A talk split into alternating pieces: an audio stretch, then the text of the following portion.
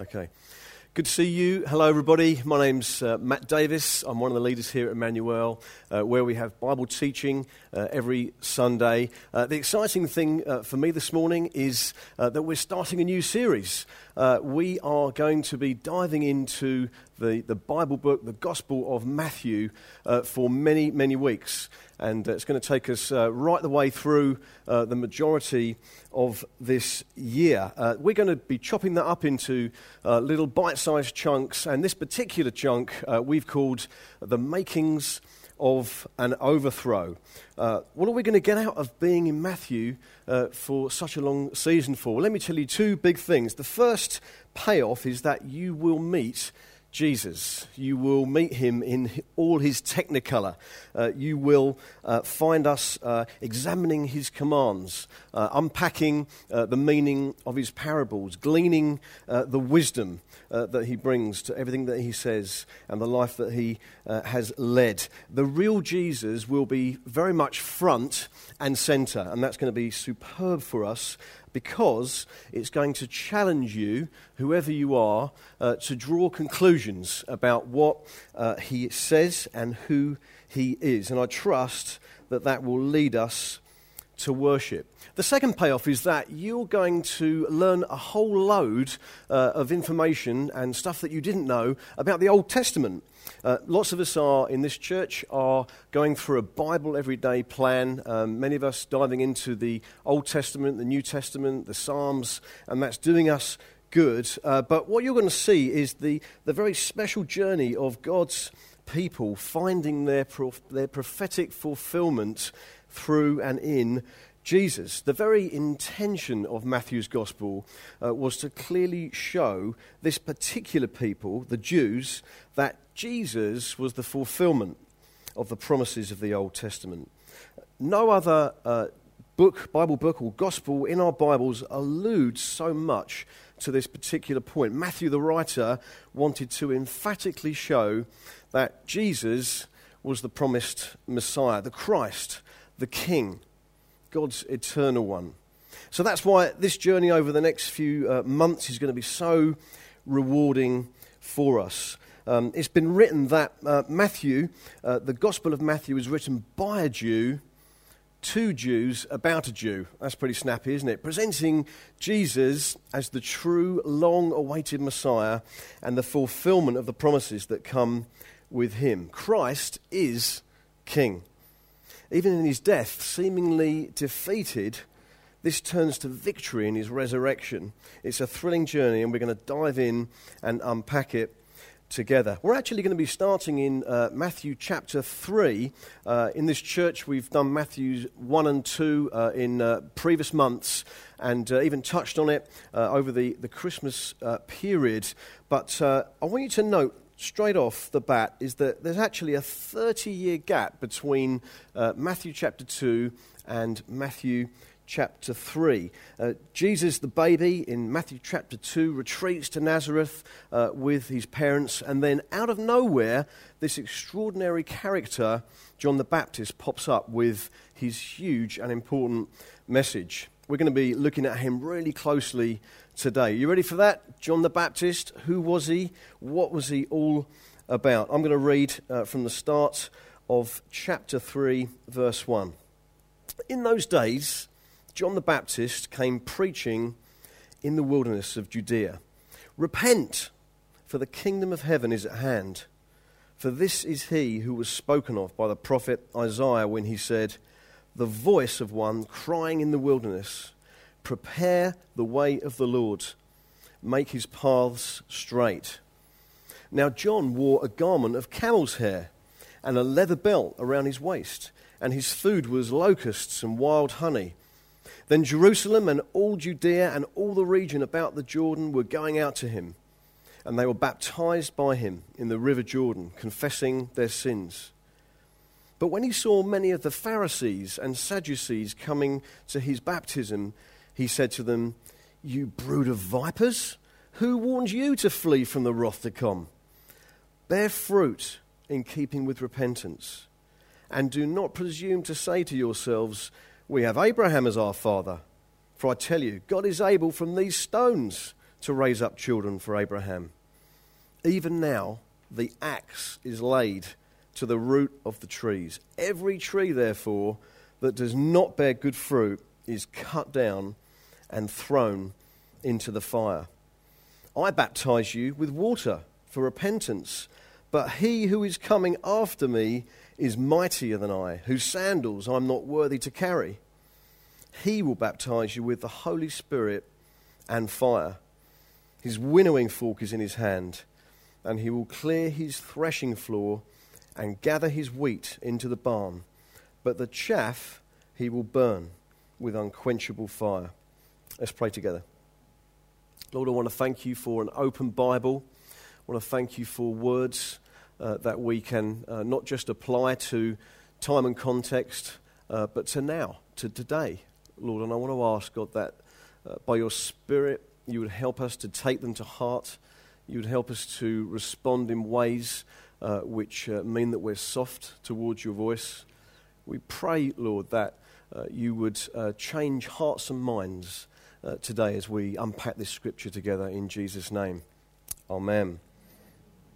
Amen. So, in the time that we've got, this journey that we're going to go on together just today, um, we're going to. Um, we're going to do it this way. We're going to uh, consider the confrontation uh, that comes uh, from the words of John the Baptist, from this, uh, this scripture that we've got before us. And then we're going to have some, uh, some sober evaluation. There is some evaluation that goes on in this scripture, but we're going to see how uh, evaluation is an important part of how we read uh, what's before us. Then we're going to bring a solution to a real need, concluding with our response. Okay, so we're going to do confrontation, evaluation, solution, and response. And uh, uh, part of our response will be taking bread and wine uh, together with, with song and prayer before we close. As prophet types go, uh, John scores very highly, doesn't he? A firebrand, uh, one speaking the words of God to, to, to God's people. This guy kind of gives himself away by the clothes that he wore, uh, the, the food that he ate, the camel hair thing going on, uh, the locusts and the honey in the beard. Uh, this wild eyed man, he, he, he clearly cared little about uh, the material things of life. Um, I'm sure I wouldn't have done it that way. Um, giving himself body and soul to the life calling of being God's spokesman. Uh, cast your minds back to the Nativity scriptures when uh, the unborn John meets the unborn Jesus. Uh, in Luke 1, uh, when these two uh, pregnant ladies meet each other, Elizabeth and Mary, uh, the, the, the, John in, the, in his, in his unborn state, his, he, his, his body leaps. And from that moment, there is there's wonderment about who this child will become. And at the end of Luke 1, we read that John simply became strong in spirit and then he went to hang out in the wilderness for years, like you do. Is that what you do? We can overlook this, can't we? And uh, his, uh, his prophetically important role uh, largely because of his name. We associate his name with an action. He was John the Baptist. He was the guy that did the dunking in the, in the river, and uh, that was about it. But no, this, this, uh, this prophet, his words, his prophetic message of repentance was the key thing to lay hold of, more important than anything else that he did. So let's have a look at this message. Repent. Repentance is a change of mind uh, or direction. It's a turning around. And he's saying, turn from your evil ways and turn to good. Turn to God. That's what he's saying. That's the point. Come back to God. Yes, by all means, throw off things that hinder you, sin, things that entangle, but turn to God with humility and dependence on Him. Has that landed with you this morning? That's what repentance is. It's not just deciding to not do this thing that entangles anymore. No, it's to turn to Him, turn to the one who can change you, the one uh, with whom dependence is found. Is that what you've done? Have you known the embrace of God in your life uh, through repentance and faith? It's vital that we know who we are turning to rather than just what we are turning from. We can obsess with uh, our sin and our wrongdoing.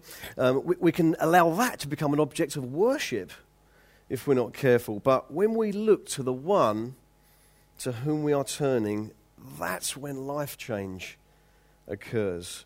Because it's He that changes us. He's the one that changes the stony heart to a heart of flesh, a heart that was ignorant and in rebellion and hard toward Him, to this heart that's beating and wants Him and is dependent upon Him. Don't mishear me. It's vital that we recognize what those things are that are hindering As Hebrews 12 says, lay aside every weight and sin which clings. But when we truly look to Him, we find that the solution is having the face of God shine on you through Christ. Isn't that true? Let's dive back to this message of John, this second bit. The kingdom of heaven is at hand. Uh, through uh, these months to come, we're going to be looking uh, in more detail at what is meant by the kingdom of heaven, his rule and his reign. But today, I just want to pick up on this, uh, this meaning of the, the phrase at hand, is at hand. He's saying, it has come near. The kingdom of God has arrived. It's, it's up, club, up close and, and it's slapping you in the face. It, it's not coming or approaching or in the distance, it's here. That's why there's urgency uh, in his words. And, and this is how it was exactly understood by all the region around Jordan that were going out to see him. The at hand message was so compelling to them for many to act on his urgent message. Why is that? Well, we need to remember that between uh, the Old and New Testament, Testaments, there, there is a 400 year silence, seemingly nothing from God, seemingly no word.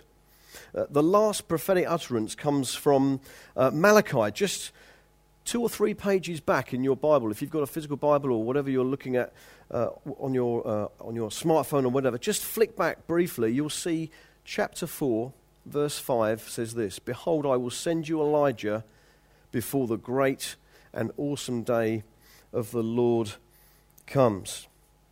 John, uh, this noisy, locust eating, belt wearing, camel haired dude, he is the mirror image of Elijah. If you uh, uh, just make a note, 2 Kings 1 8, have a look at that in your own time. He's got the same clobber.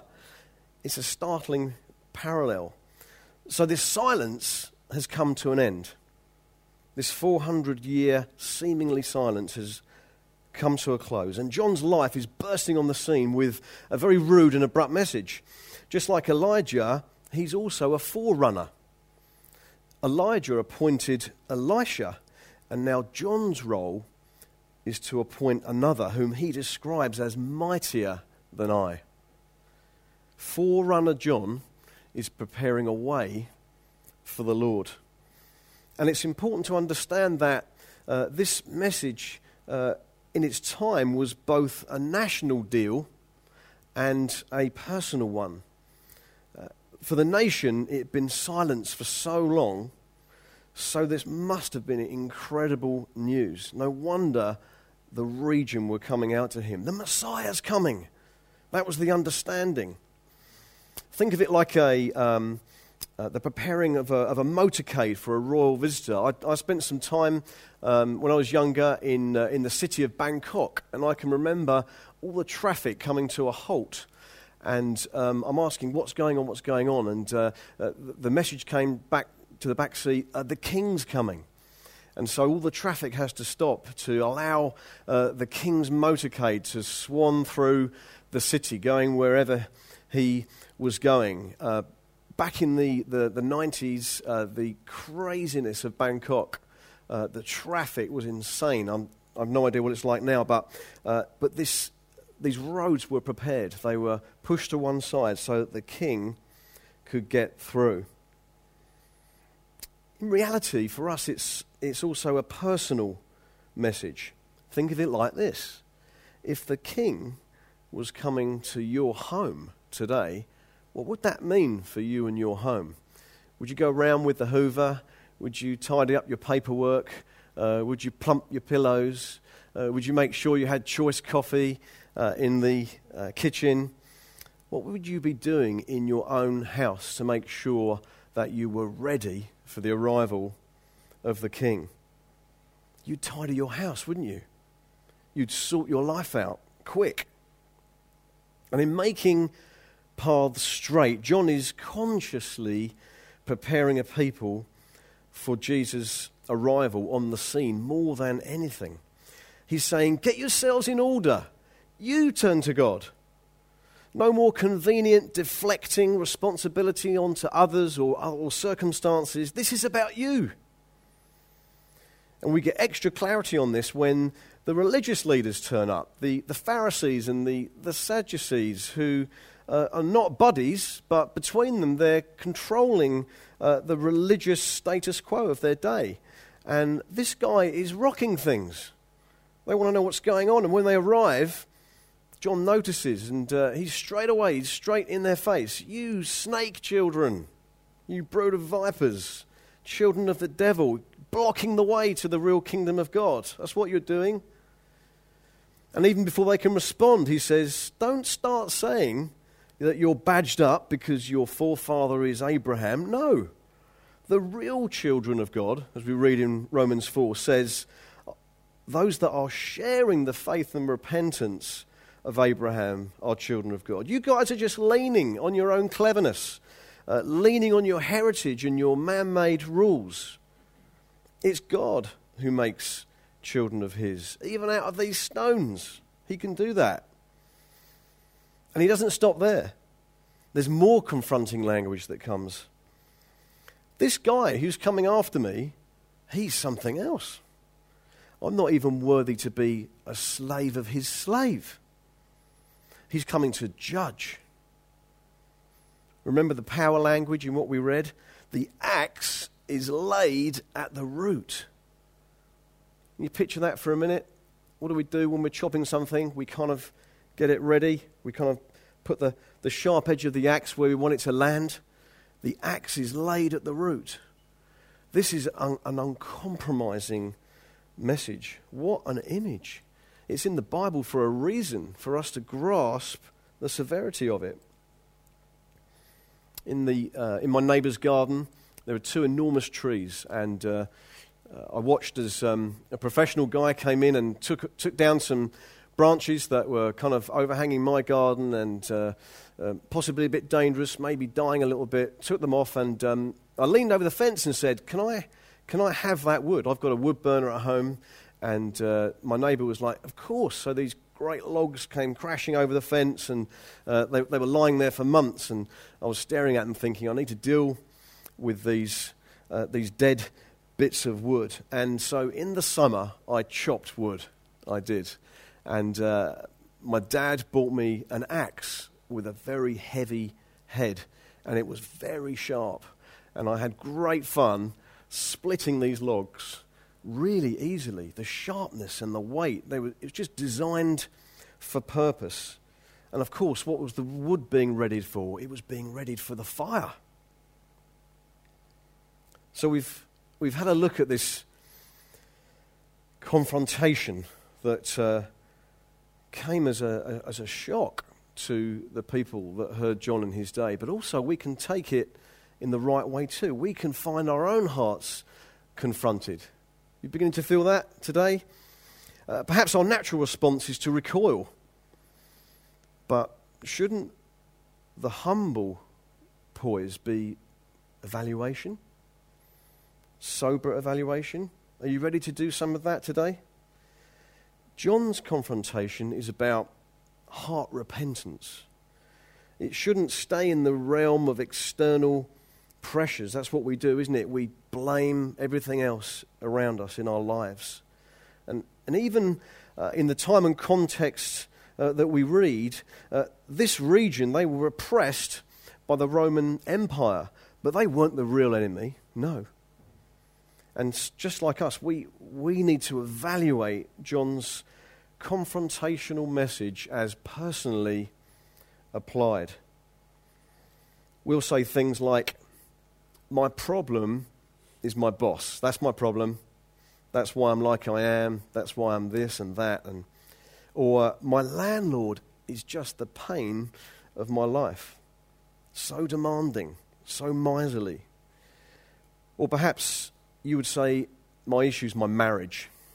That's what's going on with me. Let me suggest that you're deflecting. That's not what I would call humble evaluation. Is that what you would say? In our time and space, we are so used to dealing with confrontation by externalizing it, excuse making, uh, blame shifting our problems. Oh, it's the banking hassles, it's the Brexit uncertainties, it's the immigration issues.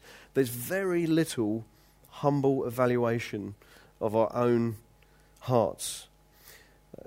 Just like the, the, the Pharisees and the Sadducees, we end up trusting in a very weak and insufficient scaffold, a poor heritage built on pretty much nothing. But we're so keen on man made structures, aren't we? Is that your way of framing your life? Do you escape repentance by leaning on false securities? Is that your way? Uh, perhaps the faith of others, your husband or your wife. Do you hang on to that as your hope? Or perhaps your good works? Uh, maybe your personal achievements. Maybe that's what does it for you. Or perhaps you're hard on yourself and it's your adherence to self imposed rules. I've been playing chess with my wife uh, recently, and um, I'm great, she's not. And uh, I've really enjoyed getting her in a corner, and uh, before she knows it, she's got nowhere to move, nowhere to go, nowhere to go. Man, it brings something out. Evaluation looks like this it starts with acknowledging our weakness. Oh no, it's checkmate. The sinful proclivities, the recognizing the just judgment of God in your life. None of us have got it all together, have we? None of us. We all fall short. Have you come to that conclusion yet? Uh, the reformer Luther, he once said something like this You can't have God as your friend unless you first have him as your enemy. Meaning, knowing the appropriately fearful thing about the judgment of God should precede the wonderful appreciation of the richness of the grace of God in your life. That's what repentance brings. The grace of God. It's rich. It means something. It's tangible. It's long lasting. It's free. How do we get there? There's a solution. Praise God. And it's found in this one who will baptize with spirit and with fire. Fire? This matter of fire is important in this passage. Let's read it again. I baptize you with water. That's what John said. That's what I baptize you with water, but he, the one that's coming, the one that's mightier than I, he will baptize you with the Holy Spirit and with fire. That's what John said. Everything about this God is fire. Uh, when Adam and Eve were uh, banished uh, from Eden, the thing that stopped them from getting back in was this sword of fire. Read that for yourselves. Moses, his first encounter with the living God was a burning bush, this fire. Uh, and then the fiery pillar that led the nation of Israel. Uh, in Hebrews, talks about God being like a consuming fire, which all kind of sounds pretty terrifying, doesn't it? And John says it. He says, Jesus is going to baptize you with fire. Who wants that? Sounds pretty risky to me. Sounds nerve wracking. But in the New Testament, this seems to be a good thing. Uh, it's a reference to people being consumed with a passion, being joined to the living God. Being joined to Christ through repentance and faith that go hand in hand, being filled with His Spirit. Have you been filled with the Spirit? Have you been baptized in His Holy Spirit? Have you been baptized in water? Let me bring those as challenges to you. Our relationship to this fearful God of the fire has somehow shifted at the coming of Jesus, the Messiah. Something has happened whereby we've been made ready for it, uh, ready to engage with it. Remember how the disciples in the, in the upper room after uh, Jesus had been resurrected, he'd appeared uh, to his disciples, and then uh, he said, I'm off now. I, I need to go to be with my Father, but don't worry, I'm going to send the Helper. And the disciples in the upper room were fearful, thinking, What? What's going to happen next? It's exciting because we read that the Holy Spirit came like a rushing wind and tongues of fire rested upon them. What of this consuming fire? Think of a forest fire. Think about the nature of a forest fire that sweeps a region, burning everything in its path. Do you know that it's said that the safest place to be in the kind of storm of a forest fire is where the fire has been? Safety is in that place of incineration where it's all been consumed. The way we receive this safety for ourselves is by recognizing that Jesus has been through the fire for us. Did you know that? This passage speaks uh, scarily about chaff being burnt by unquenchable fire. Well, Jesus on the cross became chaff for us. He took our place. He was dried out and he was burnt out by the wrath of God on our behalf. This is good news today. He's taken what we deserved, this consuming fire that we might not experience it. So we've looked at this confrontation of John's that we're seeing and evaluating. We've uh, brought it to our hearts, and we've seen that this uh, solution that's in front of us is by, by knowing this Jesus, by turning to this God, by allowing uh, repentance and evaluation of our own lives to, to result in faith, trusting not in ourselves, but in the one who has been and done it for us, who has been to the cross, who has died the death that we deserved, and has risen again to new life. And when you become a Christian, you're joined to Christ. And so as he rises, you rise. New life becomes your new life. But the good news is that he has taken what we deserved. So, how are we to respond? We take these ancient words that we're reading and we apply them to ourselves right now. We can do that today. You see, the, the God that we are embraced by in Christ is a God of wrath.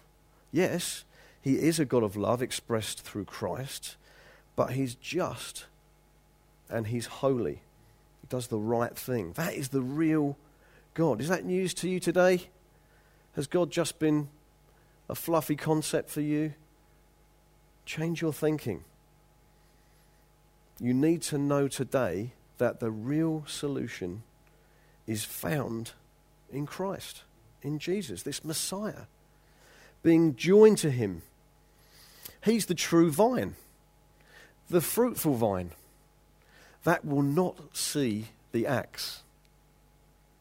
This vine that we are joined to in repentance and faith, saving faith, will not see the axe. Are we abiding in this fruitful vine? Can you say of yourself, that's right, I'm abiding, I'm enjoying this life that's not mine, that's, but that's been given to me, that I'm now living in? Can you say that for yourself? If your answer is, I'm not sure, or no, then understand this. The Bible says in Acts 17, He is actually not far from each one of us. That's such good news. The context of that was the Apostle Paul uh, in Athens, uh, just uh, speaking to this, this culture that had rejected the idea of God and yet had set up gods for themselves. Actually, this, this, uh, this God that Paul was able to communicate, he was able to say, He's not far. Have you ever felt that God's far from you? Let me just help you to understand that He is so close to you, even today. Reach out to Him. Cling to Christ as your only hope. In Matthew 4, interestingly, as Jesus starts his ministry, he picks up the same message as John Repent, for the kingdom of God is at hand.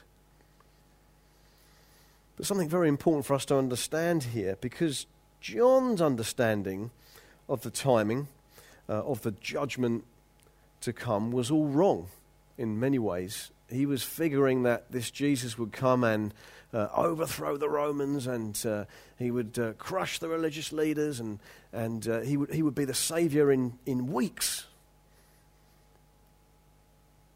He even sends word to, to Jesus from prison when, when John the Baptist is incarcerated. He, he sends a message. He says, Can you just ask Jesus, are you actually the one that I spoke of? Because he's thinking, Why? Why is there such a delay in this judgment? What's this mercy all about?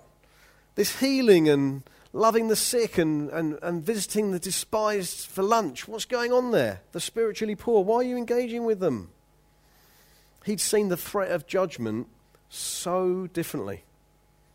He'd seen it as quick and final and certain. Well, the answer is yes, it's coming. But the way in which Jesus mercifully outworks this future reality is not what John the Baptist had expected at all. Not at all. Do you know that this side of the cross, uh, we can see that the time between now and the second coming of Jesus is the mercy of God to us. It is. It's the mercy of God to us. None of us know when He's coming, when He's going to return for His own, but He's coming. And judgment is coming too. It's at that point, we don't know when, is when the axe will really cut down the unfruitful and do away with the chaff in the fire. So, John, he got his expectations of timing wrong, but he was right about one thing judgment is real, but it's suspended for now. Praise God, we currently live in an era of grace. Isn't that good news today? That should be very good news to you right now in your hearts. Let me repeat the words of Psalm 95 and Hebrews 3. Today, if you hear his voice, do not harden your hearts, please. Scripture also says that the Lord is not slow to fulfill his promise, as some count slowness, John, but he is patient towards you. Do you know how patient he is with you? I've known the patience of God in my life. Have you known him in your life, being patient? Patient with your resistance, uh, your rebellion, uh, your desire to write your own story. Not wishing that any should perish, but that all should reach repentance. Is that your response this morning? Is that your response uh, to when we come and take bread and wine? It's our opportunity to to come to the tables uh, with repentance, having rightly evaluated our hearts and clung to Christ, the solution. John, this wild eyed man, his words are as real today as they were for his listeners because the human plight is real. And because of that, we're more grateful for the grace of God in Christ. You grateful this morning? Let me invite you to cling to Jesus. It's the only safe place where the fire has been. Be joined to Him. Let me pray. Lord, I want to thank you uh, for your patience with us. Thank you for your kindness toward us in Christ Jesus. Thank you for the reality of what's coming and this time in which we uh, may now uh, respond in our hearts. And I, I pray for, for everyone uh, watching or listening today that our uh, judgment of ourselves would be sober and our clinging to Christ uh, would be real and heartfelt. We pray in Jesus' name. Amen.